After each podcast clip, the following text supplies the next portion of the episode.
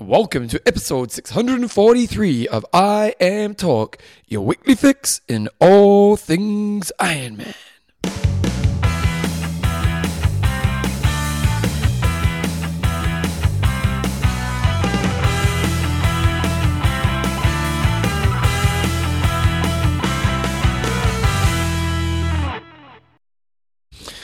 Radio team, welcome along to episode 643 of IMTalk with Coach John Newsom and Bevan James Oz. How you going, mate? Pretty good, Bevan. There's a strange phenomenon happening today. Wait a second.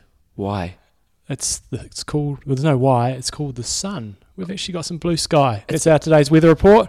Blue sky after about We know five people- bloody months of rain. We know people love the, love our weather reports, and, and we're very lucky in, in this room in the new studios because we have a better view than the old one, we do. and we have normally if it's a clear day you can see the mountains, can't you? Mm-hmm. Now, in the last two weeks, John, I haven't seen the mountains at all It's because ridiculous. even when it hasn't been that wet, it's just been drizzly and You've not been riding your bike. oh really? yeah. you get a bit smashed, are you? Yeah. So there you go. So all you around the world are looking at the sun right now. Feel feel bad for us. But today's today, John. Twenty five degrees today. It's nice. I'm looking, looking forward to being out on the bike after this. Okay, let's uh, let's talk about I am talking proudly brought to you by Extreme endurance your active buffer. and our patrons. And let's name a few, Jumbo. Christopher, a little J Swain, And we've got Ben Popeye Moore. And Peter Bionic Man Mills. Speaking of Peters, we had Peter McLeod doing the old car park cannonball on the weekend. Mm-hmm. Penny farthing. Did I? Oh yeah. Did he? Did he? I know he got up once as- in practice. Did he get up in the actual race I think as he well? actually went up three times. Really impressive. Pretty. Have you ever ridden a penny farthing? No. I- I'd like to give it a go. Next time, Pete, next time you're there, although I think you end up breaking your body, wouldn't you? First time. Quite possible. It's the getting up, isn't it? Getting Well, up on it's and going off. up a hill. It's the hard part. Oh yeah, I wouldn't be going up the car park on it. There's no way I'd be doing that. But just getting because getting on it would be the hard thing, isn't it? Never tried it. Would never clue. I would have thought so. Yeah, and getting off. How do you get off? Mm. Pretty scary stuff. Peter, Peter, he's a legend, I tell you. Uh, this week's show, we've got news, we've got uh, hot topic of the week, we've got age group of the week, high five of the week, we've got a wing of the week, and we've questions of the answers of the week.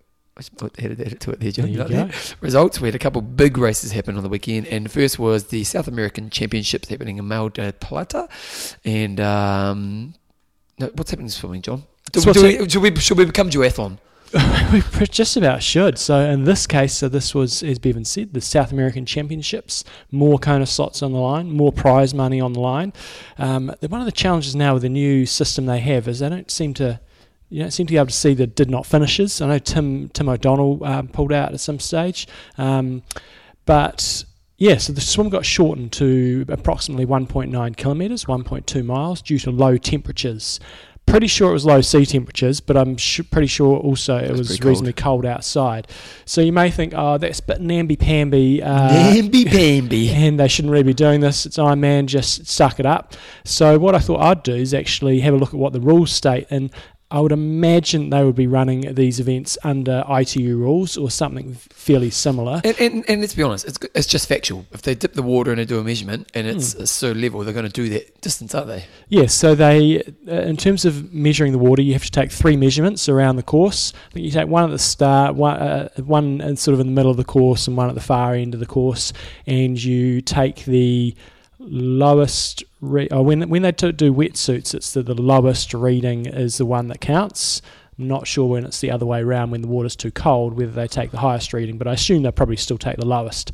So the deal is for a 3.8 kilometre swim, it's also if it's too hot, the swim Yeah. gets cancelled. So if it's above 31 degrees, the swim gets cut to uh, 750 metres. Anything above 32, the swim gets cancelled. Uh, in the range of 15 degrees centigrade to 31 degrees, the swim stays as is. If it drops down to between 14 and 15 degrees, it gets cut to 3,000 metres. Uh, if it's 13 to 14, it goes down to 1,500 metres. And if it's uh, 12 to 13, then it goes to 750 metres. So none of them actually equal the swim distance they did down there. Um, but I'd imagine the practicalities sometimes come into it as well in terms of going, okay, we probably should be doing 1,500 metres, but it might be just a little bit longer than that just because of the way what- that the they end up course is laid out. They ended up doing 1,900 metres apparently. So that's a bit of a shame when it's a championship race, but uh, them's the rules, and obviously safety is paramount. I assume haven't actually looked, but I assume the age groupers did the same as well. So short swim, they're coming out of the swim in around about uh, fast, first guys were around about 19 minutes, uh, and then they're still putting three minutes into the slower swimmers like Matt Hanson and Michael Weiss and quite a few others. They were coming out in 22, uh, and then Michael Weiss opened a can of whoop What a- what a and just smashed the crap out of everybody on the bike. Well, but then backed it up with a sub 250 run. Mm. Like, what a great performance. backing that up after winning another Ironman two weeks ago. Up and prior to that, going what did he go in Kona? Probably about seventh, maybe something like that. No, didn't he Seventh or eighth? ninth? It was somewhere between seventh and Yeah. tenth. I think Uh, he may have got 10th. but Like, he kind of blew up in the last part of the run. He was pretty disappointed in his run. Mm. So he'll be pretty stoked with that. Yeah, so two wins in a couple of weeks. He swam 22 24, rode for uh, 410, and then. Dominating the bike. One other guy, Stefan, I'm going to say Schumacher, did a 417, but everyone else was basically around to 430. Yeah, and then ran a 249 for a 730.23. So let's say the swim was on, then you probably add about 30 minutes on, around about an eight hour performance. Pretty solid. Well, w- w- w- let's look at this because back in the day, you get a Stadler, you get a, you know, Chris Lieto, Mm. you know, you get these Uber cyclists, but none of them could run to sub 250. Uh, no, Stadler was pretty good. Yeah, 250, sub 250? he, he would be in that He'd be 250 255. to, two- 250 to 255 Yeah. range in Kona though. Um, but yeah, not taking anything away from Weiss. That's that's, impressive. because you know normally a good cyclist is is going to be in that 250 somewhere. Now, middle it's just under 250, Mm. but still that's that's a good sign for him going into next year. It is. You know, his swim has always been his weakness. Uh, but, you know, uh, I mean, he had a really solid Kona, but he had some amazing 70.3s. So he's really one of the form athletes of the year. So yeah, it's good on him. Matt Hanson was second. He came home with a 2 hour 45 marathon, but it was nine minutes behind. And Mario De Elias from Argentina was next another three minutes back. Plenty of impressive runs. Obviously, with the cooler conditions, that's going to help you running. So, you know, even third place, he ran a 247, so very impressive. On girl side of things, Females, we had Sarah Crowley uh, almost led wire to wire. I think she got beaten out of the swim by one or two, but then uh, just crushed it. She swam 22, rode 451, and ran a 301 for an 820. She was getting uh, yeah put under a bit of pressure by Susie Cheetham, who was uh, about three minutes back running. She ran a three hour and 33 second, but the one who faded on the run, who could have been amongst it, was uh, Mirinda Carfrae. She only ran 311, and if she'd had her, you know, amazing run legs on. She probably wouldn't have been able to take the win, but she would have been in, uh, you know, up Much there in the top three or four. Also, those of you guys listen to the Kona coverage, um, Dede Griesbauer, who is the female commentator over there, she ended up in seventh place. Not quite sure how old she is, but she's not a spring chicken anymore, so that's pretty solid. And I think she looks like she led out of the swim. and Thorsten in his report on trirating.com has with 23 men and 15 women starting the pro race. I initially thought there would be some Kona slots, but apparently the two base slots for each men and woman played a role. And Ironman announced that there'll be four slots for the men and two for the women. For the men, Weiss and Stephenson, uh, Stevenson had secured Kona slots in earlier races, so the slots rolled down to sixth place in the pros race. So Hanson, Dialis, um, Kramer and Schumacher received four slots, and the girls they went to Sarah Crowley and Susie Cheetham, while McCaffrey also validated her Kona slot as well. So we're starting to see what's happening here, aren't we? those names, I had a look at a few of them on Obs, Obsessed Triathlete. Um, Kramer, for example, he doesn't even come up, so I don't know if he's done any Ironmans before. Uh, Stefan Schumacher, where did he get? He's been did the Ed- Edinburgh seventy point three, finished eleventh. European Championships eighteenth. Uh, Kraichgau seventy point three. So he's loving it, 20th. isn't he? Vineman, uh, this is back in 2015, 69th. So, no, this looks like his first iron distance race. And And Good on him. Sneaks in a dirty. I've got six overall. Gets a Kona slot. Now let's let one one discussion we should have throughout this year because we're, this is a new system is who's got the easiest Kona slot. Yeah, You know, I would and, say and you this- probably say this- this, this- he might win it. I think this is going to be it. Yeah, because as we head into the next year, it's going to get a lot more competitive. Mm-hmm. Um, And you think if you and it rolled down to sixth. Yeah, because the first couple of guys, maybe um, I don't think Germany will be easy, but it'll roll down a bit. It might roll down a bit because you might have a couple of people that have already got their slots. But Germany gets such a much more stellar field. Mm, So the So- guy who, if it rolls down to ten in Germany, it's probably still going to be better than yeah. No, No. nothing against Stefan. Good on him, Yeah. you know. But he'd be loving it right now. He's I- done it. I think you're right. I think that's going to be the easiest kind of slot. So good on them. But there's a few names there. Whether they would have got in on the old system, don't know. So then we move on to Ironman Western Australia, and Ironman Western Australia, awesome stuff for Terenzo Bozzone. It was indeed, uh, but he had a battle on his hands with Yeah, Cameron didn't? Wurf. So Cameron Wurf really stepped it up on his run. He ran a 256.29. And the comments that I saw him making, uh, he took the bike a little bit easier this time round.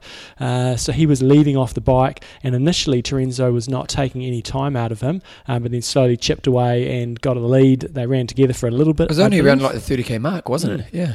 So Terenzo swam 48. Uh, he ran uh, rode a 412 and ran a 251 uh, for a 756.00. Cam Wurf was uh, only a minute down out of the swim, which is pretty good for him. Uh, then rode a 407 and ran a 256, and he was only a minute 40 behind. Then it was another 10 minutes back to Matt Burton, and Luke McKenzie was in fourth. So yeah, great comeback from Terenzo. That's two weeks in a row. He won a 70.3 last weekend Sydney. And then to, to win here, you know, I, I'm guessing he's probably not at full fitness, but um, yeah, he's he's on on his way back. But also mentally to win a fight. You know what I mean? To win Mhm. a battle, you know, it would be a great confidence booster for him because, as you say, it, it, you know, is he in peak? Mm, it's hard to say. But if you're winning a race, Mm. but also you've had to fight to win the race, and I, you know, for the year that he's had, starting the year killing Ironman New Zealand, probably thinking he's a real contender at Kona, having a crash, having to go through this journey to come back and win a race like that is pretty awesome stuff. And he's three pitted it now. He has. Have you got to pay your commission for that now? No, no, no, I don't. Oh, because I said the word. Yeah. Oh no, I have to ring Pat Riley. Give him, give him fifty bucks. Um, but the good thing, again, for these guys, pressure's off now. Cameron Wurf and Terenzo Bozzone have got their Kona slots. They're going to both, they're both prolific racers, uh, but they can go through the rest of the season without that monkey on the back, especially someone like Cam Wurf, who has done really, really well. Often not winning, I mean, he's won a few races, but he's often second or third or something like that. And in many races, that might not quite be enough. Uh, so good on them. Uh, on the female side, equally impressive, if not more impressive, was Caroline Stefan, who had just shy of a dojo domination, um, but a course record on her first Ironman back after a few years uh, out of iron distance racing.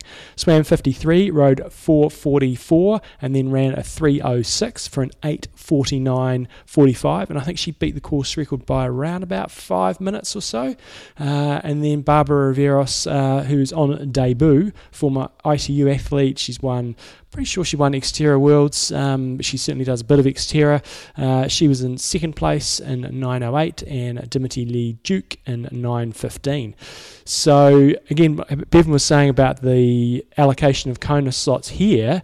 Uh, it looks like there's um, there was four slots, and because the size of the fields are fairly equal, it looks like there was 10 finishes on the uh, female side, on the male side, and eight on the, the females, then uh, those slots get shared equally. So two for the males and two for the females. But the slot allocation happens before the race, isn't it? It's not done after the race. Because, like, let's say you had a highly unrealistic, but let's say you had a race where forty guys turned up, Mm. But only ten finish. hmm Fifteen girls turn up and ten finish. What happens there? Don't know, but here there was there's only three DNFs listed on um, Torsten's ratings here, so there might have been 13 male starters and uh, eight females. So I guess this one would have been real borderline as to whether uh, those two extra slots went to the males or the females. So we have to get somebody on to talk through the permutations of this. Few mutations. So one other thing Dawson's done is, which is a really great resource, and I'll put a link to it in the show notes. It's basically he's the, he's the person who's letting us know who's qualified for Kona, and he's already got the current qualifiers. So interestingly, we already have 17 qualifiers for the females. Yeah, so And there's only going to be 35, so we're halfway. I think there'll probably be more than. Th- well, no, I don't know actually. Uh, there could be how there'll be however many there is. You know, there's they've already allocated the number of slots. Oh, so they're not limiting it now. Well, they're limiting the number of slots you get f- from races, but you've got to remember that Mirinda Carfrae, Daniela Ryf, uh, Lucy Charles, and Anne Haug have all got their automatic slots, so they won't count. If they go and do a race, like so, let's say Mirinda Carfrae had one at the weekend, she only finished sixth, but say she had one, her slot would have rolled down. Okay, so well, I, I would imagine there'll be around about 40. Well, yeah, based on Dawson, he's saying 41. 41, okay? Because there's already open slots, uh, 24 left, Mhm. already assigned as 17. So it looks like there's going to be 41 girls, as that's if they all turn up. Then in the men's open slots, we have 24, uh, and we've already assigned 22. So 46 men, so it'll be less men. Oh, Torsten does so much good work here, and he's because you can't find this bloody information on the Ironman website. He's then got upcoming qualifying races, and he's got all the prize purse um, for those races, and then he's got uh, all the Give the guy a pay rise. Probably, probably gets paid nothing. Give him a pay rise. Jeez, I mean, uh, So now the unassigned slots. Do we think the races pay for those? um, Because like Ironman New Zealand, it's a second tier race nowadays. yes, You know, but that's managed to get four pro slots. Right. I, I would imagine so. It's not what you know; it's who you know, Bevan. Sometimes. Yeah. Uh, but also, geez, there's some variation in prize monies here. Like, for example, some of the low level ones, Ironman Switzerland uh, is only $30,000. Yep. Uh, that's because it's it's male only Oh, pro. of course. Okay. But then you go to Copenhagen, pro woman, you only get one slot. Yep. Pro woman only race. Interestingly, the thirty thousand dollar races. Oh no, no, no, fairly. Um, Thailand is also thirty as well, and that's for females, and then we've got the men's one at thirty. Um, so yeah, so the, uh, already we have nearly seventeen or nearly half of the pro field done for the year for Kona next year, and we're only what two months out of Kona. Mm. Some of those people will need to validate uh, in terms of like the, the champions. And Mirinda Carfrae validates. Just she's set, she's set for the year now. Uh, So to- what- total prize pool is two million six hundred and fifteen thousand dollars. Sounds like a lot, but not really. not You really. can win that in one golf tournament. Yeah, true. You know, like who was that guy who won seven million bucks in that championship? Yeah, right? yeah, No, I remember. I can't remember his name. Well, Phil, Phil, Phil, and Tiger, they had a nine million. Didn't they have a nine million dollar match the other day? yeah, I, d- I did see it, but I don't didn't follow it. Jeepers, mate. Why, why can't we be golfers? Yeah, uh, so that's pretty interesting stuff. So you, we, if you, if you, I'll put a link to it in the show notes. It's pretty interesting stuff. You can see who has already qualified, and uh, yeah, game on. It'll be interesting to watch as we progress through the year. So, John, let's look about what's other news. We've got a new seventy-point race going to India. we have in Goa. So I did a race in India back in Does it have much of a community? yeah, a little bit of a community. When would it have that been? Probably would have been '99. I did a race back in India. Yeah. Uh, surprised it's taken this long, to be honest. Venues would be um, potentially hard to come by. But yeah, so in Goa, it's going to debut next year, October 20th, 2019. Uh, I think, you know, are going to go to town on the developing markets like this uh, through Asia. So good stuff. Yeah, really good stuff. It'll be interesting to see how they progress the sport in an area like India. Okay, coming up races weekend, we're pretty much done for the iron distance racing for the rest of 2018, but we do have the challenge, and it's going to be happening this weekend in Challenge Daytona, and it looks like a pretty cool event. It does. So you know, it's always cool to have those little gimmicky factors. You know, doing a, a lap around Daytona. Apparently, the uh, the swim course is actually quite nice. It's in the in a lake in the middle of the track. Uh, no, how so- about that? Sorry. How about that? Yeah, it'd be cool. So I'll be interested to see how it goes. They've, they've got a few pros. Um, I think Andy what is Potts it? Is it a, is it a half? is a half. Yep. Uh, Andy Potts was racing. Cam Wurf was down to race. Uh, so they have got a few pros there. Very late in the season for the American uh, audience, but good luck to everybody racing there. And also there is the Patagonia man is on this weekend. I remember um, Lucy. Uh, Charles? No, Lucy Gossage was uh, saying she was going to go and do that. That's one of those uh, extreme triathlons, which I'm sure will be pretty cool. Okay, one question I have for you, John, because we've got rant of the week coming up right now, and I was riding down. Oh, I wasn't actually riding. I don't remember by much nowadays, but um, I was driving around town, and I've, like many cities in the world now, we have the Lime scooters. Mm-hmm. And one thing I know about John Newsom, if you ever want to get John Newsom angry, just ride your bike without a helmet. Mm-hmm. So how are you handling the, the scooters, mate? yeah, it's not my not my cup of tea, Bevan. Not Yeah. my cup of tea. You're not happy about the helmet factor because they go faster than bikes. Yeah, yeah. I just think they're unnecessary, Bevan. Oh, do you- Do yep. you reckon? Yep. It's, it's just another way of transport. Yeah. I, I think the argument of it's saving people driving cars uh, doesn't wash with me. It's like you, people using to get around, but I don't think it's saving in very many car miles. So get rid of them. Dangerous. You're not very Running over progressive, are you? grandmas. Poor old grandmas are getting run over all the Where's, place. where's the kids around here? They brought them up here the other day and around that little loop down there. It's a pretty steep loop, and the kids were doubling up on them. And it was an accident waiting to happen, but good fun. Okay, John, you got a rant of the week. Here we go. We have. It's it's watered down a little bit this rant. When I initially got it, it's pretty fired up. Pretty fired up. Peter Colson sent it through Yep. So I, I don't know why I don't get these emails either because they went out because to. I know you're going to rant about it. well, no, they, it clearly must have gone out to all the Ironman Oceania uh, athletes, which I'm clearly obviously not part of. Yeah. So, uh, is Ironman World Championship at Kona on your bucket list? Well, this is your chance to get to the big dance on the Big Island in Hawaii in October 2019. Just be registered for any full distance Iron 2019 Ironman Oceania event, and you'll be entered to win one of 40 slots. The winners will be randomly selected in three draws between now and January 23rd. It's going to be 10 slots drawn by 10th of December, another 10 by December 24th, and another 20 by January 21st. So you're pretty upset about that. I am. I've, I've calmed down because this probably came in about a week ago. So initially, I'm just thinking this is ridiculous. It's just another money grab to try to get people to into Kona. And I'm sounding like a broken record. I know I've gone on and on about this, but I reckon it's just disrespecting the athletes in terms of those that have to work incredibly hard to get there. What's I'm- the difference I'm between this and the old lottery system? Not a great deal. I'm not a fan of the old lottery system either. And Ironman's angle with this is they say, oh, John and Judy Collins always wanted people to have Every a day. chance to be able to do Ironman. That ship sailed. There's so many bloody other. Ship has sailed. other Ironmans you can do. So Kona should be reserved as a championship race. And then if you want to get there, go down the legacy path. Um, that's my opinion. And but then what followed on from that is then Ironman announced there are these slots are actually sort of worldwide slots. So then you're thinking you're special because you're from Oceania, but then actually out you're not that special. uh, you're not that special, and it seems like it's worldwide. So So they promoted it as an Oceania thing, but it was actually worldwide. So basically, anyone who enters an Ironman by the end of this year, basically, uh, will go in the draw to win a f- f- 40 slots, basically, one of the 40 slots. And uh, you understand what they're doing. This is sort of replacing the lottery system. But it's time to move on and actually allocate those slots to races. Uh, I don't mind the odd race here or there, like Ironman New Zealand, if it's a bloody 50th anniversary or whatever, you know, a few bonus slots here or there. But just as a money grab to get people to enter early really pisses me off. Okay. I don't know if this one pisses me off so much, John. Oh, Bevan, where's your spine?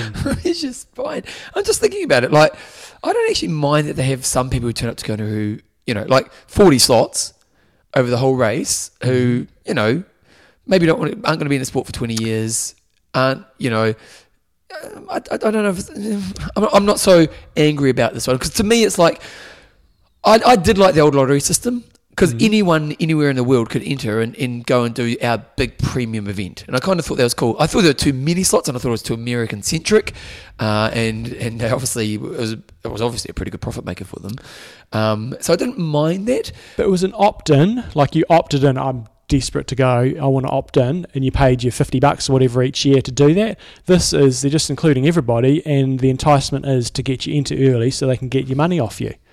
That's what frustrates me. Well, there's lots of things that frustrate me, Well, but that's one of them. you're an angry man But but you've got to remember that this is just one of many things that compound. So you've got 40 slots here.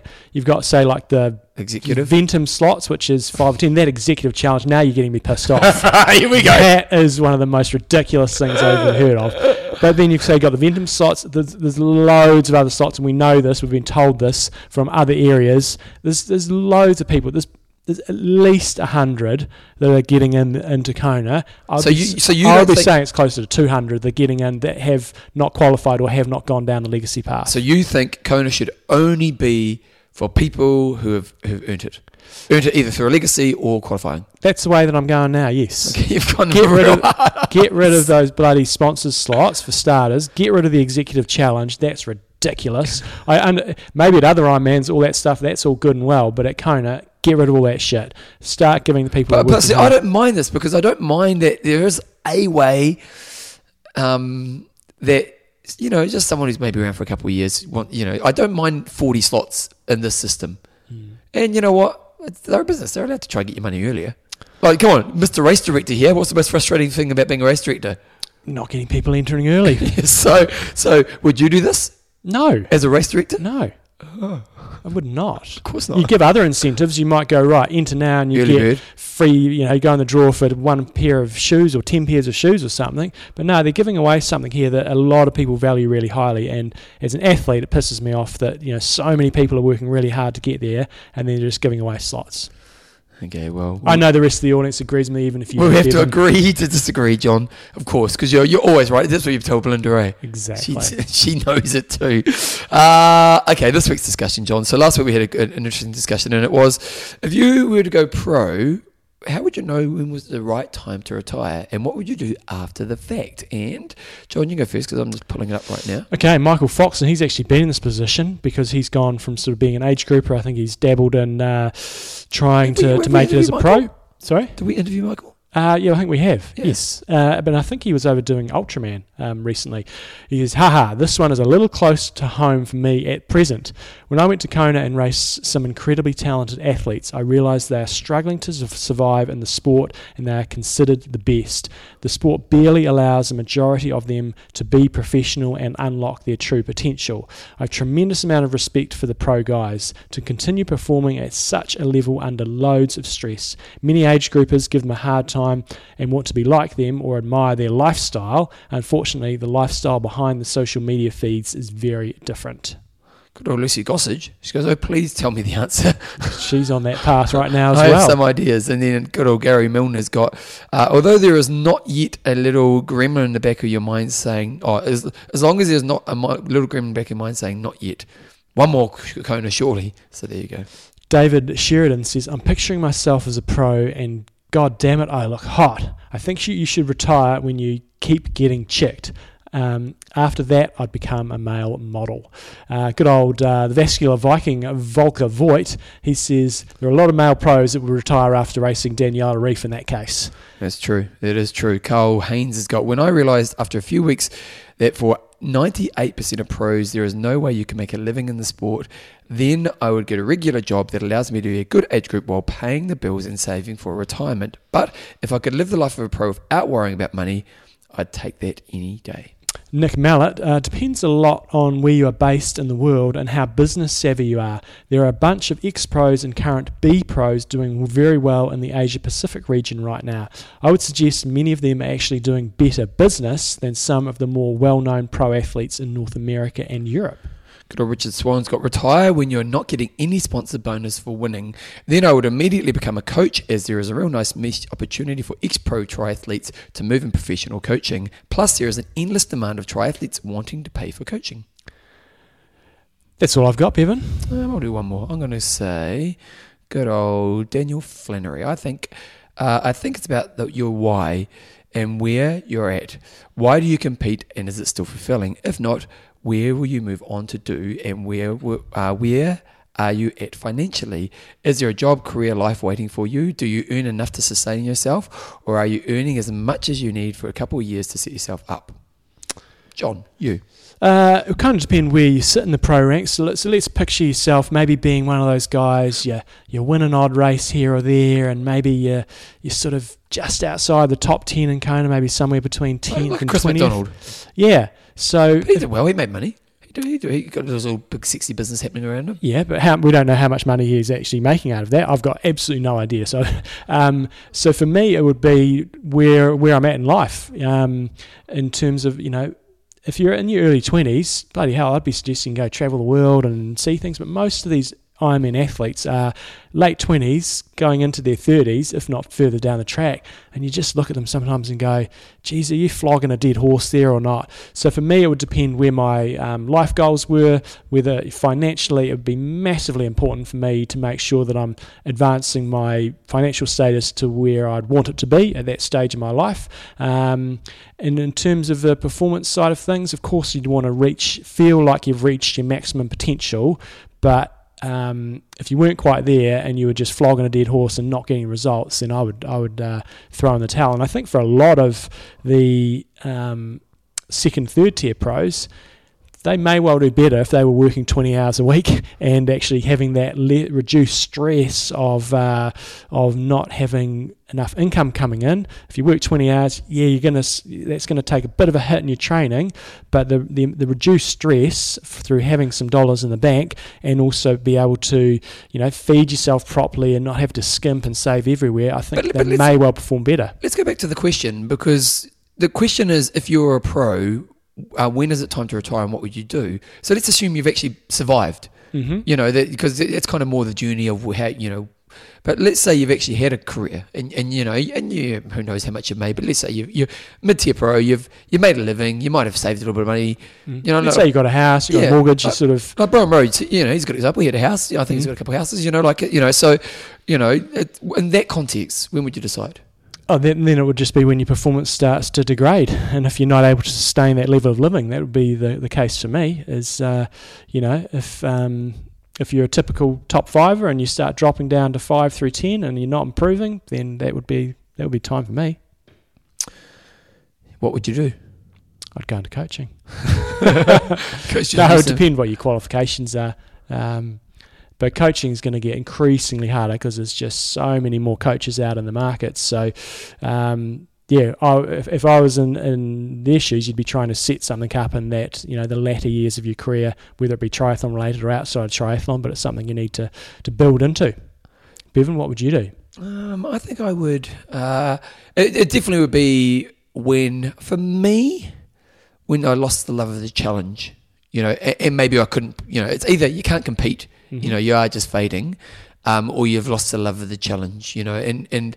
Uh, for me, that's why when I gave up the sport, it was like, okay, well, I, I've loved the sport for a period of time, but this challenge is now just a habit, and I'm kind of just going through the motions instead of trying to grow. Uh, so it'd be definitely be that. And then what would I move on to? Uh, well, obviously my career is currently fitness, so you'd like to say that, but I, I probably would educate myself. Mm. You know, like I, I think a lot of people sometimes get one skill set that determines their life, and Mhm. sometimes it's a good idea to actually go. You know, I look at a Peter Reid. Mhm. You know, he could have had a long career in triathlon after the fact, but Mhm. he became a pilot, and you know, he dips his feet into the sport once and again in a while because he has a, a, a significant kind of presence in our sport. But um, I probably would educate myself and uh, become the leader of the world, John. That's what, that's what, that's what I would do. we should do here's a project for you. We should look at a bunch of pros and actually see what they're doing. Not necessarily the kona winners. Like, where are they now? yeah where are they now? Those sort of 5 through 10 guys. Um, would be quite interesting to see Can you name one from like the 90s, from the early 2000s? Who would be one like that?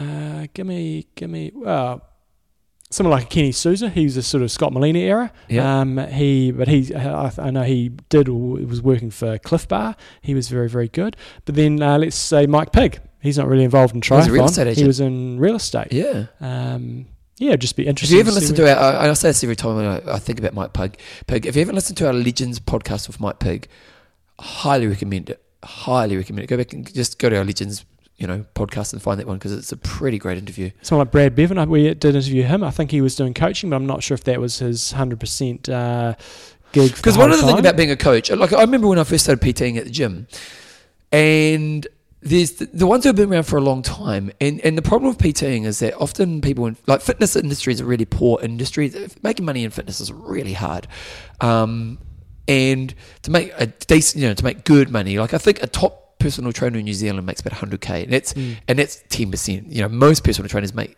pretty much minimum wage or not much. You know, they're not making a huge amount of money. Uh, and, but one of the problems for ones who stay around for a long time is that it's a quite a stale job. They get quite stale and they Mm. don't really grow. And then occasionally you see the odd personal trainer who is really great, you know, and has been around for a long time, making good money, and, and they're just a real rock star at their game. And the key to it is you've got to love helping people. Mm. You know, like you might know your shit about triathlon, Yeah. but if you don't have the desire to actually want to help people and have an impact on people's lives, because the thing about being a pro triathlete, you're living in a me world, man. Yeah. You are living in a me world, and uh, especially if you're a good triathlete, pro athlete, because like I have this joke. I, I work with this lady called Lisa Osborne, and she's superstar in fitness world. Like she's a superstar, and I'm a very good friend because I work for her. And I have this joke that everyone always laughs at Lisa's jokes, and, and Lisa is quite funny. But and the thing is, she's so famous, people just want to please her, Mhm, mhm. and um and so it's this thing of fame when you're very successful. Like Jan Frodeno, He walks into a room, everyone just wants to talk to Jan. Mm-hmm. Now, after a period of time, you lose that status, Mm-hmm. and then you know, and, and but you've been in this world. It's so about you, Mm-hmm. uh, and you're also doing a sport that's so self-absorbed. So for a lot of pro triathletes, then they go into a world where it's about helping other people. If you don't have that ingrained in you as a person, it, it, it might, you know, it might, Mm. you might end up in a role that you don't actually really like. Yeah. You know, because coaching is, it's, you know, it is about helping other people. Um, thinking of a lot of the females, um, I'd imagine you know a good chunk of them probably have uh, children, and, Yeah. and now when I'm looking through this list, a lot of them are still involved. People like Paula Newby Fraser, um, Karen Smyers, Fernanda Keller. She was doing some amazing stuff outside of uh, triathlon, so I'm sure she's still pursuing. Was she the that. one we interviewed her? She was a right legend in his country. In Brazil, yeah, yeah. Um, Uda from Germany. I'd be interested to see what she's doing. We know Erin Baker. She's not really. uh, She's sort of starting to get back into the sport. Heather Fuhr. But she went in a totally different career, didn't she? She did. Yeah. Um, Thea Sybesma, she was uh, the first lady to go under nine hours for Ironman. She was a doctor, I'm pretty sure. We did her interviewed her on uh, Legends. So yeah, and then I looked through some of the guys. You know, Pauli Kiuru, he's a politician. Yes, Wolfgang Dittrich, he's uh, I think he's doing swim coaching. You got Tinley, you got Glah. Um, I'm just looking through some of the Kona results. Ray Browning, remember we had him on Legends. He was a uh, he was a PhD. I think he was a, a university lecturer or a teacher. And that's what Tinley is as well. He's an academic, isn't he? Mm. Yeah. Um, so, yeah, interesting. Interesting stuff. Okay, this week's discussion. Would you take a randomly drawn. Here we go. Would you take a randomly drawn Kona slot uh, if you get one? So basically, if you end up entering an Ironman before the end of the year and you win one of those 40 slots, would you? Why or why not? And let's assume that you don't have the ability to qualify as Kona for by being fast. So you're not someone who's going to be able to rock up and get a like a qualification in a race. You might get legacy. Yeah. John, I reckon I'm making a prediction here. Everyone's going to take it, unless their life situation means they can't. Uh, I, I agree, but I remember we, we last time I raced in Kona, we had a guy from Christchurch who got in from the lottery, and he came across and he did take a slot, Yeah. but he felt pretty weird about it. In, in terms of Oh, felt like he was took it? felt like he was an imposter. Yep, yep. So I'm interested to see if people take it. Okay, so would you take it? And uh, just uh, when you do it, to say Bevan's right. When you here we go. This week's sponsor, Extreme endurance. your lactic buffer. and we, oh, Bevan, I've got, You got some athletes too here. many windows all I, Uh, do, do you not do the swipe up? I do, I do, but then I've I've lost where I'm where I'm at. I'm losing my. Here we We've got a go. global team of champions, John, and, uh, many of these are weightlifters and CrossFit people, but also runners like Clayton Murphy, an 800 meter runner, a hurdler, Georgia, Joy, Georgiana, Yep. Georgina, Sage, Georgina? Sage Watson's a hur- hurdler. You got uh, Chari Hawken, who's a heptathlete. You've got quite a few distance runners. You've got Kyle uh, Merber. You've got a very well known runner, Zach Bitter. Uh, Bitter. Uh, he's ultra set runner. stupid, crazy ultra run records. Um, but as Bevan said, a lot of CrossFit athletes. You've got Cory McGee, who's a 1500 meter runner. You've got Jordan McNamara, who's a 1500 meter runner, and then you've got a Major League Baseball player, Tuffy. Tuffy. What a great name. Tuffy Gosewisch. Tell you what, John, if you do CrossFit and endurance sport, you're a good looking person. because there ain't an ugly looking person in this, and boys and girls, these are these are sharp looking characters, I tell you. Yeah. Everyone's looking mean, lean, fit, and keen. So I know Zach Bit Bitter. He's he uses uh, a variety of products, and I know he uses the the Fuel Five. Uh, and he set a world re- in 2013. He set a world record over 12 hours, running 101.66 miles. So what's that? 160k in 12 hours. Yeah, and an American 100 miles in 11 hours 47, and set the fa- fastest 50 mile in North America in over 30 years with a 512. Uh, so he trains over 20, 20 hours a week. He's also got a full time job, and he's a high school teacher in Madison, what's WI, Wisconsin, is it? I think it is. Maybe. Uh, extreme endurance is one of the cri- critical pieces to my recovery and workout regimens. Some of my favorites include Extreme Endurance, Immune Boost, Omega, and Joint 4. So, look, there's loads of top quality athletes. They wouldn't be putting their name behind a brand that they uh, didn't believe in. So, if you want to get yourself a little boost um, pre Christmas, go and check out xendurance.com, promo code IMTalk20.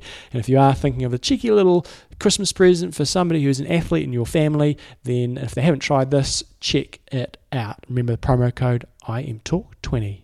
So, 100. Okay, wait a second. So he runs a 100 mile He's basically averaging about 13.7 k's an hour. hmm That's pretty good for 12 hours. Solid. That is solid. Solid. That's amazing. yeah. Yeah. How long do you reckon? Okay, here's a challenge. Here's a challenge for you, Well, what, Newsom. what K pace is that then? Must Ooh, be. It's, uh, It's 13.7 k's an hour. yeah, but f- is it four minutes what per K? Okay, let me put it. Let me put it, um, Let me put it up. It must be.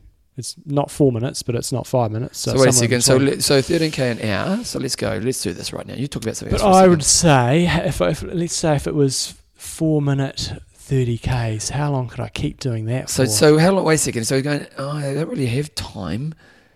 So if you're doing 13. Let- Let's say it's four minutes thirty per k. Uh, four minutes thirty per k. How long could I keep yeah, that th- that's a challenge. I reckon here's your, your summer challenge. well, that's no, it's not my summer challenge. Here we go. But You four can't do it. four seventeen per k is three hour marathon pace, so it's a little bit slower than that. So I'm guessing four thirties is probably three fifteen, something like that pace. Yeah. Geez, I wouldn't be able to keep that up for that long. Uh, if I was in top shape, maybe you could maybe do a maybe do a double marathon at that pace, maybe. No, I wouldn't have thought so. I reckon about five five hours, five and a half. Mm. Not He- something I aspire to He's do. doing 12 hours of it, mate. He's, that's solid. Solid. Yeah, He's the world record holder. solid. Goes that. Extreme Endurance, guys. Check it out. Extremeendurance.com and you can get all the cool stuff and check out some of the cool athletes as well. Three, two, one. Age Age group of the groupers of the week. We're going to be looking at the Kona Champions females 40 plus this week because we've been looking at all the champions because we've got to give them some love.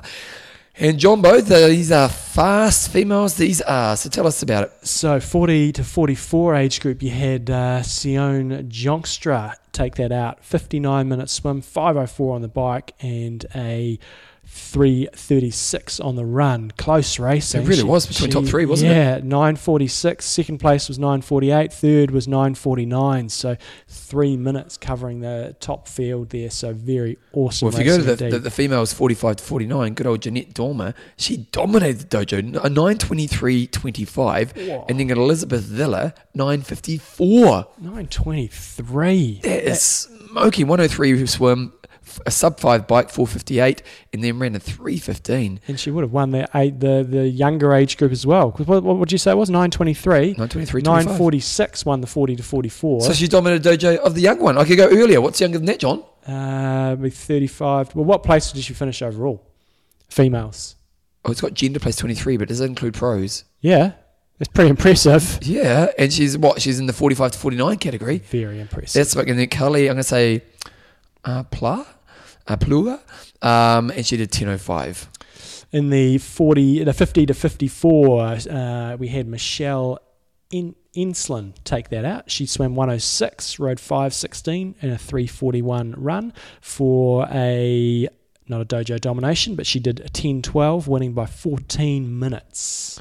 In the 55 to 59 category, Kaiser Jacobson took it out in a 115 swim, a 532 bike, and then a 351 run for a total time of 10.47.57. She won by 13 minutes. Next stage group, I don't, think I even realised this, which is a shame, which I'm happy to actually be going through this. 60 64, Julie Daggett. Do you remember Julie? She came on, uh, she was over Oh, in right yeah! Bloody hell, I didn't even realise that. She swam a 121, she biked 552, and she ran a 419 for a 1141, How much she won winning by 1 minute and 10 seconds. Wow! That'd be the closest age group win, wouldn't it? Uh, I would think so. And her run time is two minutes quicker than the. So she won it in the last part of the run. Potentially, yeah. Yeah. Highly or highly likely. She may have been may have got a big lead, may have faded, but anyway, bloody close racing. She's a hard working athlete, old Judy. Lovely too. Lovely. Just a real calm presence. Lovely. Pre-race, calm, pre-race nerves. Bloody Oh, hell, no, I've never well- seen anything like it. Well, no, but in, outside of the race, she- Yeah. she's got a lovely soul. Um, we've got Missy Lestrange. I'm going to say Lestrange. Um, now she dominated dojo by over an hour, or just under an hour. She did a one-one-one swim, a 602 bike, and this is in the 65 to 69 category, and then a 503 run for a 1228, winning. The second place got 1324. So she's been crushing it for ages, and she was the one in Kona who tried to grab. She grabbed the microphone off. Um, Oh, that's right. And Bevan said, "You never let somebody grab the microphone." Fatal error. If you're an. MC and you're interviewing somebody, you always hold the microphone because someone grabs the microphone. God knows how long it's going for. and and who was who was doing that? Was it? it was uh, it was either Greg Welch or Mike Riley. Yeah, and and this lady, and she just grabbed it away and started. And she, she didn't go on for too long. Luckily, Yeah. she was actually pretty great. But it's a dangerous situation when you let go of the mic. Got to hold that mic. You own that mic. Dominate it. Uh, the awesome 70 to 74 age group, there was uh, Pretty close racing. 10 finishes um, and three DNFs. Um, Bobby Greenberg won in 137 swim, 701 on the bike, 535 on the bike for 1428 by eight minutes, and then only another six minutes back to third. So Cullen Goodyear was second, and Anne Grundy was in third. And Valerie Yeah, Gonzalez, the lady we had on the show. yeah, she finished in fifth place, so made the Kona Kona podium. I'll tell you what, her, her was just swim. Mm, 157 in the swim. Yeah. So if she'd got a little bit faster swim, she would probably would really closer to getting that third spot. But oh, well. so be it, John. So be it. So those are our females in the plus forty category in Conan. Well done. So we, we didn't know 75 to 79 and no 80 pluses and no 85 pluses. I'm looking down at the males and they have got 75, so they've got 80 to 84 plus they've got an 85. which is interesting, really, because females tend to age better. They do. You know, like it is interesting now. Again, in the sport, there tends to be more male. It's a more dominated male sport. But females do tend to age better. 80, the 80, we did have an 85 year old finisher, male. Oh, that's just Give him so- love this week and next week because that's awesome. What time did he do? Hiromu Oh, that's right. in, in, Ada, uh, Inada. He did 1653.49. Oh, just under. Yeah. Okay, John, let's do this. Three, two, one. Coaches corner. Okay, John's getting a little bit frustrated with people who are either one way or the other. No. So this, this, This, this is the other coaches. They don't know what they're on about. no, this this is. Uh, I, I I saw something go up on Facebook, uh, and it was another coach. I didn't even look at it, didn't listen to it, so I don't know what they were saying. But the topic was, you know, something like get rid of your devices. Yep. And I thought that's an interesting point. Don't necessarily agree with it. Understand where you're coming from, but uh, this this is So you're, you're about to dispute whoever that coach was. Oh no, I'm not disputing. I'm, I'm Look at him, saying being the yeah. positives and the negatives to living and dying by your devices. Okay, so John. should we get rid of our devices and go bugger this, screw the what, screw the pace, just train and race by feel. So So let's start with the positives. The positives, and this is why you should train with devices. And this, I think, part of the my rationale for bringing this up, it, it was a former pro athlete who coaches a lot of pro athletes, and again, didn't listen to it. I don't know what she said. oh, Um, it's skill as well. You're narrowing it down here. Rhymes with. and and I guess the thing is with pro athletes, they've often had such long careers, they know their bodies inside and out. So my first point is many athletes, especially those that don't have an athletic background, do not know how to push hard, and devices. Uh, are able to assist them to do so, especially a bike power meter. Once you actually figure out your zones and you actually start, and I see this all the time, you start to push athletes. They, they they've trained, they start training harder than they've ever trained before because previously they've just done it by feel, and they might do one or two good reps. Say for example, you say right, go and do eight times five minutes um, hard, and um, without a power meter. Uh, and they do it, and they do it by feel, and they go, "Yep, that was a hard session." When they actually do it with a power meter, they realise how hard they've got to go in the back half, and they actually realise they need to go a bit easier in the first part. And, also, it's a motivator. Like if I'm doing a running wait, wait, waiting. Okay, That's well, coming, I didn't see motivator written down here. Um, well, you, save that for next Okay, okay, okay, okay. I, I, I, wait, I can't wait. So I get one. Yes. So um, many athletes do not know how to push hard. So that's point number one. Uh, point number two, and this is so blatantly obvious, it's just laughable. Most athletes don't know how to pace races, especially inexperienced athletes. Uh, you just rock up to a 10k race, wear your Garmin uh, when you go and do that, and go right. I'm running an even pace, and you'll see how you move through the field. Most athletes are so clueless, especially in running races, uh, that uh, they just go out far, far too hard. So that's point number two. Same applies in triathlon. Most athletes will go too hard, too early on the bike. Uh, number three the cool thing about devices, it gives you the ability to measure your progress both when you're training and racing. So you can use that as a motivator. Huh, stole your point. Mate, no, because I'm going to go deeper into my point. So, you know, with a power meter, you can go, okay, I've done my TT. Some, sometimes it's 20 minute TTs, other times it might be a different measure you're doing. You might go, okay, I'm going to measure a one hour at Ironman effort and see. Well, and also, uh, like, you know, like if you do a 5K TT, it then gives you your your, your, your scales or, Yep. or the tools that you're going to use around pacing in your sessions, or So- like a, t- a 20 minute TT on the bike. Exactly. So it gives you the ability to measure your progress both in training and racing. Number four, it gives you the ability to learn from your errors and your victories. So if you have a fantastic race and you run really, really well off the bike, and you're trying to go, well, why, why did that happen? Then you've actually got some power information to go, okay, I know when I ride at that power over that distance, in that sort of shape, I can run that off the bike. Uh, and then you can start tweaking things. Equally, you might have one really good, say you do an Olympic distance race, one really good one, and then you do another one, uh, and it goes really crap. And then you can hopefully see the patterns go, okay, I biked 200 watts there, and that was really good. And then I tried riding 225, and then I fell to pieces. So it gives you the ability to learn and analyze your, your races. Um, as Bevan said earlier, it gives you something to focus on when you're out there training. So you're out doing some intervals, you know, you've only got so much mental energy. It gives you something else you can keep an eye on to keep yourself on task and occupy your mind. And then point number six is most of you athletes do not have coaches standing on the sidelines giving you feedback, giving you advice uh, as to whether they think you're going too hard or too easy. You know, if you're in a swimming pool, you're going to have a coach that's constantly doing that. When you go out for bike rides, chances are you're hardly ever going to have a coach there um, giving you instantaneous feedback. Running slightly different if you're doing a track workout, so especially on the bike, um, it gives you some some onboard information. Well, and also, let's be honest, for coaches, it's a powerful tool because you Oh, can actually massive. See the statistics of what your athletes are doing instead of going, oh, I did a 60 minute run, it felt good. What does that mean? Yeah, it's because when I started coaching, that was the case. Yeah. Is you just get the feedback and then. Good so luck with you- that. the, the downside for coaches is a lot more information you've got to go through, which is good and bad. It takes a lot more time, but you can be so much more powerful as a coach. Going, okay, you know, you kept your power even for three hours there. That's really great, but you so know, they, you- they give you clearer objectives based on the understanding that you give them through the data you Hmm. give them. and then but you can say, look, that this is clearly not going to be sustainable because you know your heart rate is you know it's decoupling and you're going up, and you notice when you do that that your cadence is really dropping down. So it really enhances that uh, distance coaching. And then you know I had a guy who uh, had a half marathon at the weekend, had a really poor race, um, and when you got the fight, Let me guess, went too fast too early? Not a little bit of little bit of that, but it was in a different different climate to what we'd had here. So there was a bunch of factors. But he he just said to me, I had a crap race. I felt rubbish. You'd go, well, shit. I don't know what, Yeah. what's going on here. But as soon as I open up the file, you can go, okay.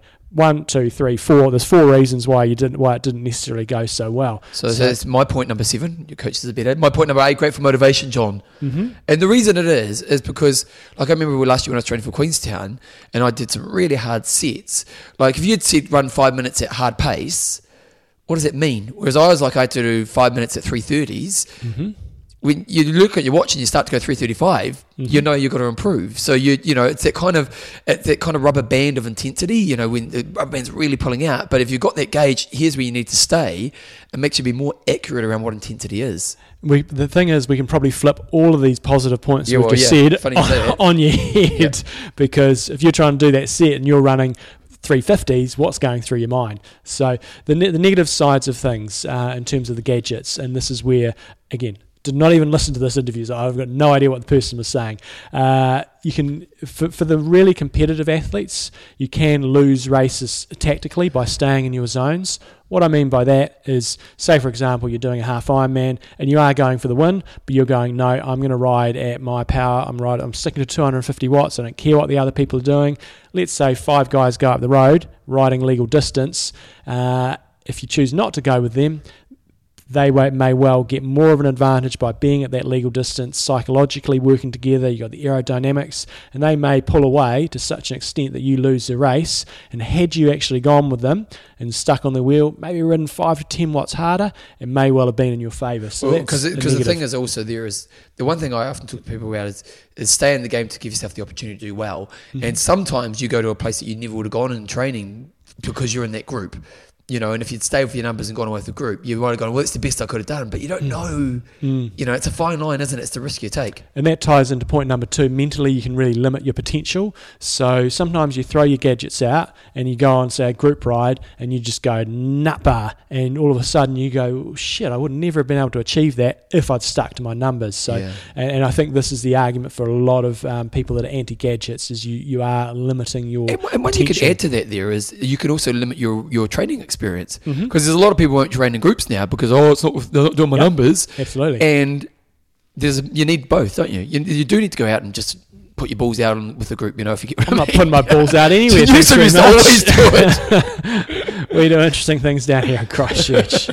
uh, and it, this uh, ties into point number three. It limits um, where you can go out of your comfort zone. So it's pretty much you know, saying what we've just said, which can be massively beneficial. And that's one of the things that we, you know, we used to do on Epic Camp. and We still certainly do. I, I keep an eye on my gadgets on Epic Camps, but sometimes you go, right, I'm out of my comfort zone here. I'm just going for it and going to see see what happens. and you need to learn that place. Oh, totally. You really, do, you know, like if you want to be successful, you know, like, uh, like to be honest, in my Ironman experience, I probably had two races where I did that well. Mhm. You know, and my last road, like I, I, I died, but man, did I push hard. And you know, and you need to go to that place. If you don't do that, get to race day. Because I think a lot of people on Ironman aren't actually that good at pushing themselves hard. Oh, totally agree. You know, they're good at getting to the finish, Mhm. but pushing them, I think they just kind of give up and they go, oh, I'll just get to the finish. Yeah. You know, I remember I, I've I've often talked about seeing Macca and Roth and when he was running and he was just hurting, Mm. you know, and you just, you know, and sometimes the thing about Ironman is finishing is such an achievement, but it almost weakens us a little bit because you kind of, oh, well. And, you know, and I, I know many times in the races I did, I kind of got to that really hard place. Like, oh, you know, Mm. it wasn't, it was easy, but when I got to that really hard place, I kind of went to, oh, well, you'll finish. Yep. Whereas in my last route, when I wasn't going to get the goal, I, I bloody killed myself to get to the finish line as fast as possible, and I was really proud of that. Uh, and that's why I always bang on short course racing is good because you can put yourself in those positions more often. Yeah. Uh, point number four: race day gadgets failing It happens. oh, yeah, of awfully a lot. course. So if you're yeah. 100% reliant on your gadgets, and then all of a sudden you don't have it, so you know you've got to use those gadgets as tools to help you get in that place where you can ride by perceived effort or run by perceived effort. And then finally, number five, uh, you, I just think with all the gadgets, you sometimes just lose the ability to just go out and enjoy training. Just go riding, go for a ride in the hills. Who gives a shit what your power is? Yeah. Just go and ride in the hills, enjoy the view. If you've got company with you, do that. Go and ride some, you know, if you're worried about your average speed, just like I, I quite often get athletes from Christchurch. We've got some fantastic hills, like I do a Tour de Hills, and you just go up all these random streets that uh, you'd never ride up, and there might be like a four or five minute climb, and you just go up there, turn around, come back down.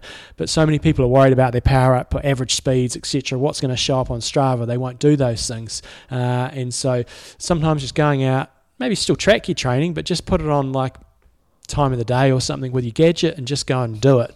Uh, so there you go. So I suppose in the question, you've got positives and negatives. How should we use our gadgets? Generally, use them for your structured workout. So you know you might have three to five sessions per week, um, probably closer to three, where you're actually doing some sort of interval training, whether it be intervals on the bike, whether it be, so you were saying 1K repeats. So use your gadgets in those uh, circumstances. But if you've just got a general four hour bike ride, you know, just in a general endurance phase or it's a strength ride, fine tune your gadget on, but just ignore it for that four hours and just track the data, but whatever. Uh, and equally with long runs, uh, if you're going for a long run on the hill and it's just a general conditioning, of course we don't. You don't want to be doing it too hard, um, but uh, just sometimes just go out there and train and just enjoy training. Okay, good times. I fall into this trap myself a lot because? I've got my gadgets on all the bloody time now, and uh, sometimes I just swipe it across a couple of times and go, I don't care. It is what it is. I'm just going to enjoy this ride or How, run, do you- how do you whatever think it it's changed your training experience?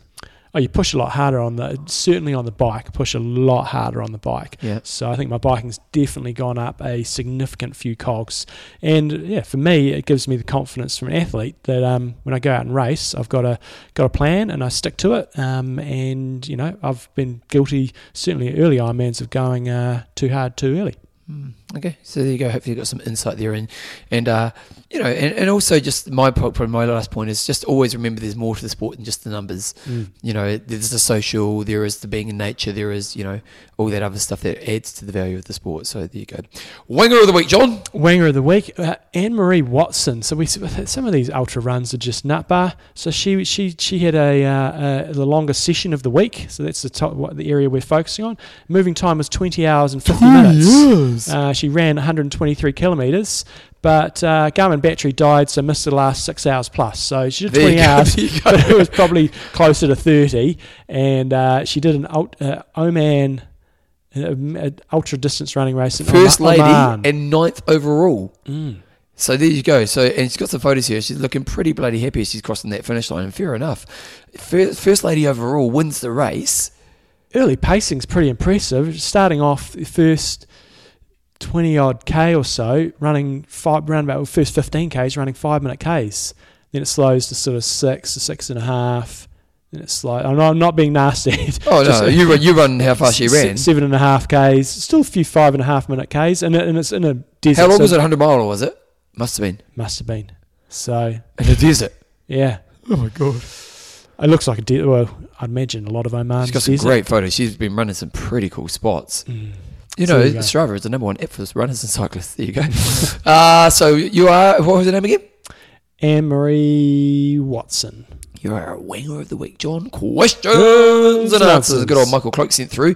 Hey guys, just some news if you didn't already know. I was chatting to the unbelievably friendly Kristian Blummenfelt at Super League uh, Jersey, who told me that he and both uh, Gustav Gustav Iden. uh, were gunning for the 70.3 World Champs course record at Bahrain 70.3 which is coming up this weekend. uh, with the intention of then going to the World Championships in Nice. So if he brings his trademark uh, tenacity up to 70.3 in South Africa, anything will be go by then. It Could be a treat for later in the year. It could be. So if you don't if you don't follow ITU, Kristian Blummenfelt's uh, one of the um, not Irish, um, Icelandic uh, hammerheads. He just drills it all the time. Really?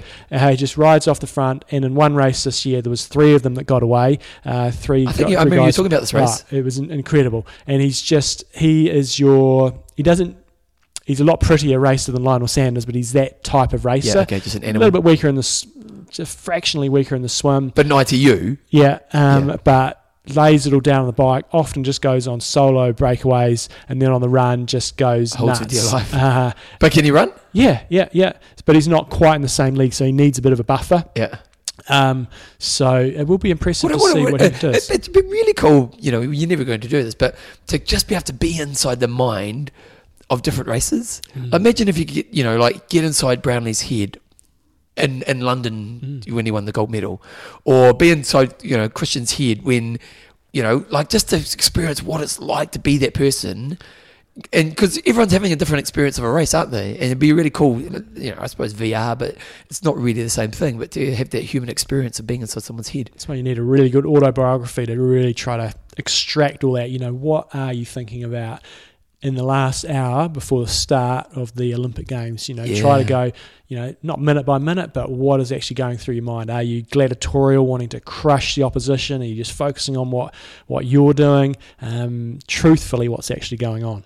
Yeah, and and because it's such a different answer for different people as well. We got another email here from. Good old Shy, he was going ballistic on the emails post Kona. He was I know, and, very and, and he's giving us a hard time actually because he only mentioned the first part of my email on the running times of the woman versus men. So he's a bit upset we didn't talk about his whole email. So shy, we're doing it now. Uh, but there was another part which I which is interesting. Here it is again. Do you want to go into this, John? Yeah, so he said uh, Kyle Buckingham's age group record in Kona, which was from 2013, which was an 8:37. So if you know Kyle Buckingham, he's a South African fella who is uh, a pro. He won. We had him on the show fairly recently. Was he the one who wore the t-shirt? No, he was not. Uh, he was. He won Ironman South Africa. I think it was this year or last year. Uh, good, so, very solid pro. You know, when you're winning a championship race, you're doing pretty well. But he was the age group winner in 2013 in 8:37, and this year it was broken by 13 minutes by Dan Plews in 8:24. That record ain't going anywhere anytime No. soon. No, that's impressive. Uh, Jan Sibbersen tried to break the Kona swim record last year, but finished with the sixth fastest swim. So if you remember, he was the guy who came out of the swim this year and was jumping for joy when he came out and uh, set the course record. He is Patrick Lange, um, Patrick Lange's manager as well, and he now holds three of the top ten swims in Kona. So I wonder how you feel about that. Uh, Yeah, it's a he, funny one. He went it? nuts in the swim, and uh, You have, to, you have to finish the race still. still would finish the race, but he certainly did, wasn't wasn't a contender. Whether or not, yeah, I, I don't know. There's, there's no easy answer to this, but whether How the- special is it? if yeah, or if you're somebody who's an ex-pro cyclist, you go and swim, you know, an hour and a half in the swim, Then go and ride- ride four hours and run six hours. Yeah, I've always felt funny about it. It Hmm. seems to be the swimmer's the one that gets away with it the most. Like I remember back, cases, I- yeah, I- back in the old days, it was quite a big thing in Ironman New Zealand. People were trying to get the swim course. I mean, was it Hayden Woolley? yeah, You yeah. know, he, he was a decent Ironman, but he Yeah. wasn't. He wasn't a top top Ironman. But he would try to get. You know, these guys would try to get the swim course record. Mm. Yeah. Does it really matter? yeah. I suppose for sponsorship. Yeah, no, it certainly would help with sponsorship if you're a pro. Yeah. Um, so yeah, Karin Thürig's bike course record set in 2011 when she finished sixth overall, uh, and not 20, 2001 as mentioned on the last episode. I missed, Sorry, a, I missed a zero there. Sorry. Oh no, I added a zero. Thurig was a professional time trialist, and she switched to triathlon, and she has been a bronze medalist at cycling time trial in Athens and Beijing Olympics. Uh, so she's quite a serious cyclist. Okay. So- Also, another interesting note is that uh, this race, only three women of the competitors broke the nine-hour mark in Kona. Ryf, Charles, and Carfrae, all top ten female finishes this year, went under sub nine. That's insane. That really is, isn't it? the conditions were just freaky. Like that, re- I saw some coverage. Actually, the the Ironman coverage was out on NBC the other day, and I did see that somebody uh, posted it on YouTube. So I'm going to be watching that tomorrow morning. The what Uh, the The Ironman coverage, you know, like the, Oh, the the NBC okay, coverage. yep. So uh, I did. So hopefully, it's still up on YouTube. But I did notice they were coming back. The, the females, I just scanned through to see a few of the shots, and they were coming down the Queen K on the way back, and they were absolutely flying with a tailwind down Oh, the Queen okay. K. When you've got a tailwind, when you're in the most difficult part of the race, when you're getting a, not the most difficult, you know that 150k mark Yeah. on the bike, when you're getting a tailwind to assist you back home oh heaven. massive, massive difference in your speed, but also, you know, what sort of shape you're going to be in coming off the bike. He also says that Carfrae has three victories in Kona, and this year was her fastest ever Kona, but she only got fifth overall. Ryf is now only the second woman ever to win four consecutive Konas alongside Paul Newby Fraser, and for the men, Mark Allen managed to win five. Uh, besides the uh, the run, all possible records were broken. Overall course records, swim, bike records for both the men and the women. So overall, it was a stupid fast day. It was. And he's saying we should get Dan Plews on. We might get, try to get him on for an interview at some stage. Yep. Uh, and maybe Jan Sibbersen. So we'll see what we can do. Love your work, and, hopefully you're happy with that this time. You know, because he was a bit upset. So just saying. Yeah. But thank you, because it's pretty awesome stuff. Uh, okay, John, let's talk about patrons. Well, this is a very sad patron, actually, Oh. um, because James the Trawler Slade, who I had loaded here uh, as uh, uh, giving a bit of a plug anyway, just emailed me this morning and got hit by a tractor at the weekend. By a tractor! Got knocked off his bike by a tractor and shattered his um, shoulder blade, I think. It's got broken ribs Oh, and no. a punctured lung. That Oh, was like on. Sunday, and I just put that in last night and didn't realise. Um, so, James, we hope you get better soon. Shattered your shoulder blade. yeah. How do I put their back together? This could be a bit of a journey. It's not uh, not going to be a good journey. It's going to be a very difficult journey. Oh, journey. mate, we're thinking of you. Been hit by a tractor. And Mark the sledgehammer Stetler. I wanna be Dun, dun. sledgehammer. Boom, boom. Who sang? Come on, you can do this. Who sang? I'll give you clues. We're gonna play a game. Who sang it? Everyone knows it, but you got. No, Okay, he was in a famous band first. I'm not going to get it, Bevan. I'm gonna, I'm gonna keep giving clues until Keep you get going. it. Okay, the famous band was also with Phil Collins, but Phil Collins wasn't the singer. Well, Phil Collins was in Genesis, but he Okay. was a singer in that. Yeah, no, but he did become the singer. Was, So he in, was he in the police or something like that? No, no, no, no. You got the band right. So Right. this this guy who sang Sledgehammer was in Genesis, and he was the singer before Phil Collins, and then he left, and then Phil Collins became the singer. Oh, okay. Didn't help. No. Um, what's another good clue? He loved doing back in the day. His music videos were always really interesting. MC Hammer. Get that shit. Get that shit. Peter Gabriel. All right, yeah. Yeah. Wouldn't have got it, but I do know the name. It is great. It's okay. Uh, sponsors. Extreme Endurance. Galactic Buffer. And our patrons. And if you want to go Patreon, go to www.imtalk.me and just go on the patronage page. You can give different levels depending on how much you want to contribute to the show. It really helps us in what we're doing. Um, and also, there's gifting based on that. And you go in the draw to come to the Cone of the Boys in 2020, which I'm looking forward to because this year was so awesome. And uh, yeah, that's good. If you want to get the show emailed to you, you can just go to our website as well and just go on the little email link there, put that through. And I just each week when I release the show, I send through a link.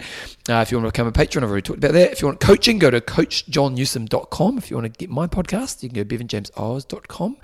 Uh, and also, if your age groupers, websites, and other feedback, email imtalkpodcast at gmail.com. John, Oh, do, do send through some age groupers of the week. Have a think about the season because this time of the year is a, is a quiet time of the year for us in terms of news and everything that's out there. So flick it, flick through some age groupers. They can be from any time this year or any other really interesting stories or other cool, uh, cool content that you think others would enjoy.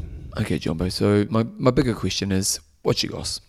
What's my goss? Did my Christmas bit of Christmas shopping yesterday. We're all sorted. I've just got. To, I know I've got You went on two presents to get. I did do a bit yesterday. Yep, got two presents to get. I know what they're going to be, and then we're all sorted. Christmas trees up, presents going down. It's all good in the hood. Christmas trees. We don't have a Christmas tree up yet. Huh. Why's that? It's life's been busy, John. There's no such thing as busy. You're prioritising in other areas. Okay, there's no such thing as busy. Yeah, Uh, you've chosen not to have a Christmas tree.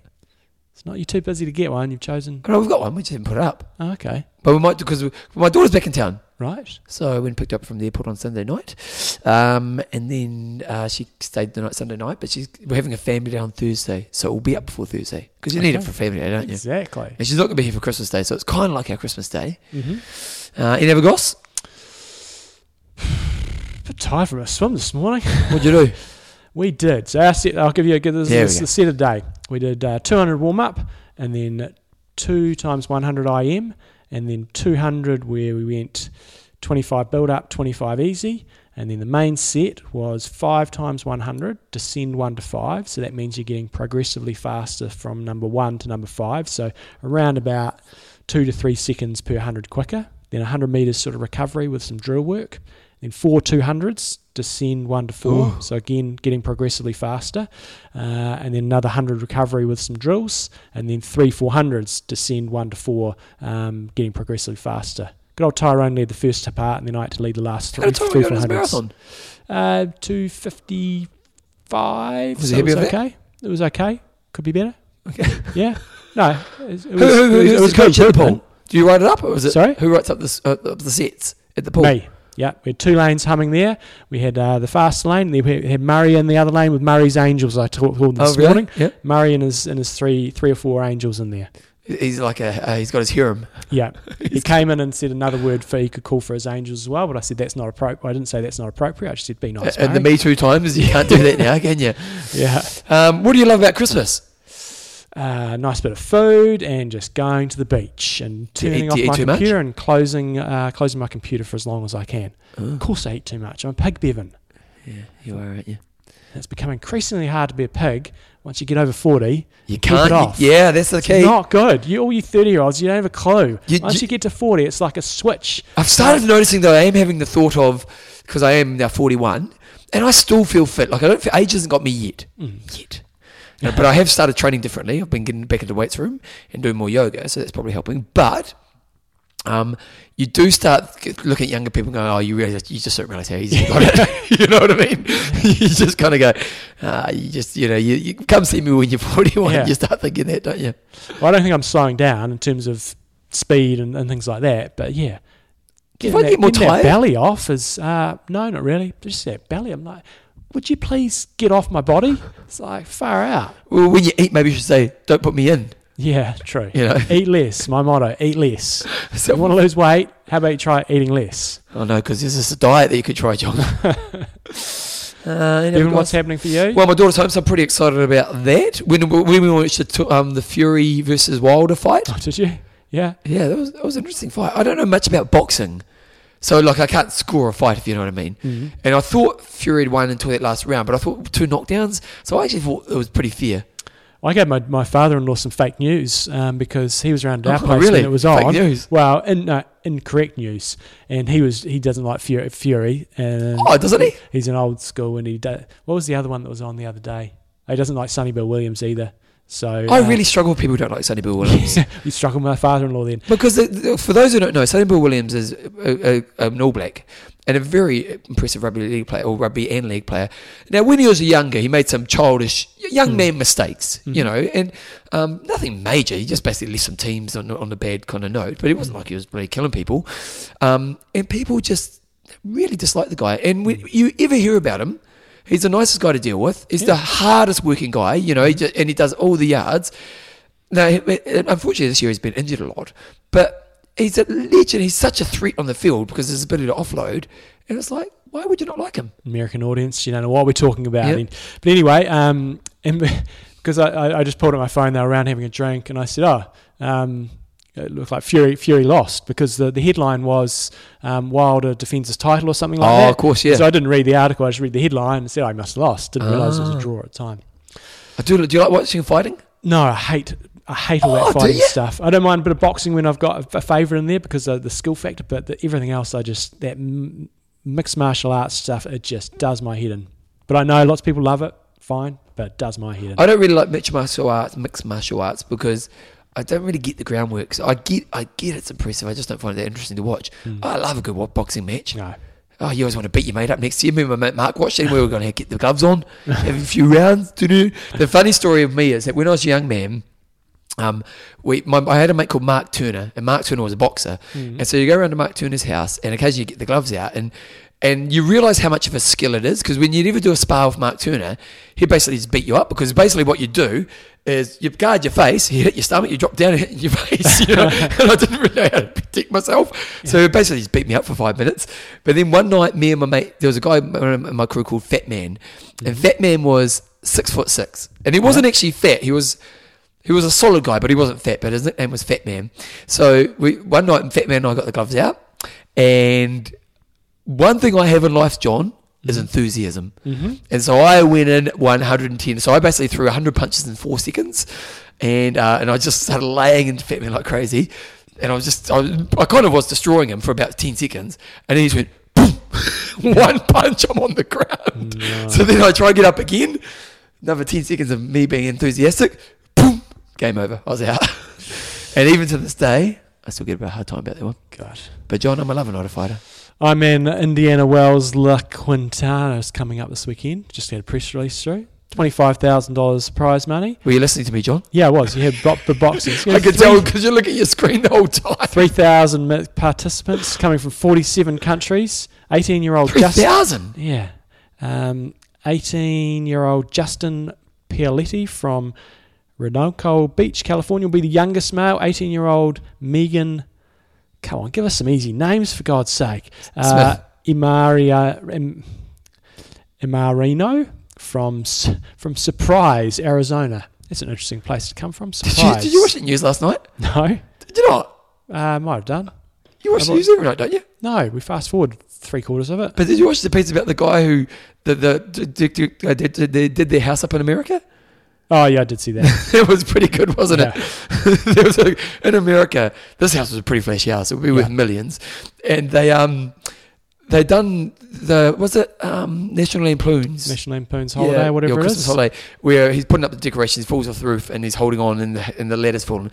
And they've done this part of the dec- decorations. They've done this dummy and the ladder, and so this guy was walking down the street. Oh my God, someone's dying! So he's trying to save this dummy. It was absolute gold. Lionel Sanders is racing at this race. See, see, see, he doesn't listen. They gave him five hundred dollar um, gift voucher. yeah, they were very nice. Yeah. yeah. Lionel Sanders is back racing in this uh, race, as is Carrie Lester, Haley Chura, and Joe Gambles. I'll do what John does. Tell me something. Tell me. Ready? Go. Oh, I've got this really interesting bike session I'm going to do today, and um, oh, it's going to be so good. I'm going to go so hard, and I'm really looking forward to it. What are you What do you reckon about that bike workout? Did you watch Evan? cricket last night? Because you can at least fake it. He doesn't even look at it. He just basically looks somewhere else. Ah. Use some sharpen up. Anyway, let's get on with it. Iron Russ. I'm don't. Train hard. Train smart, kick hard.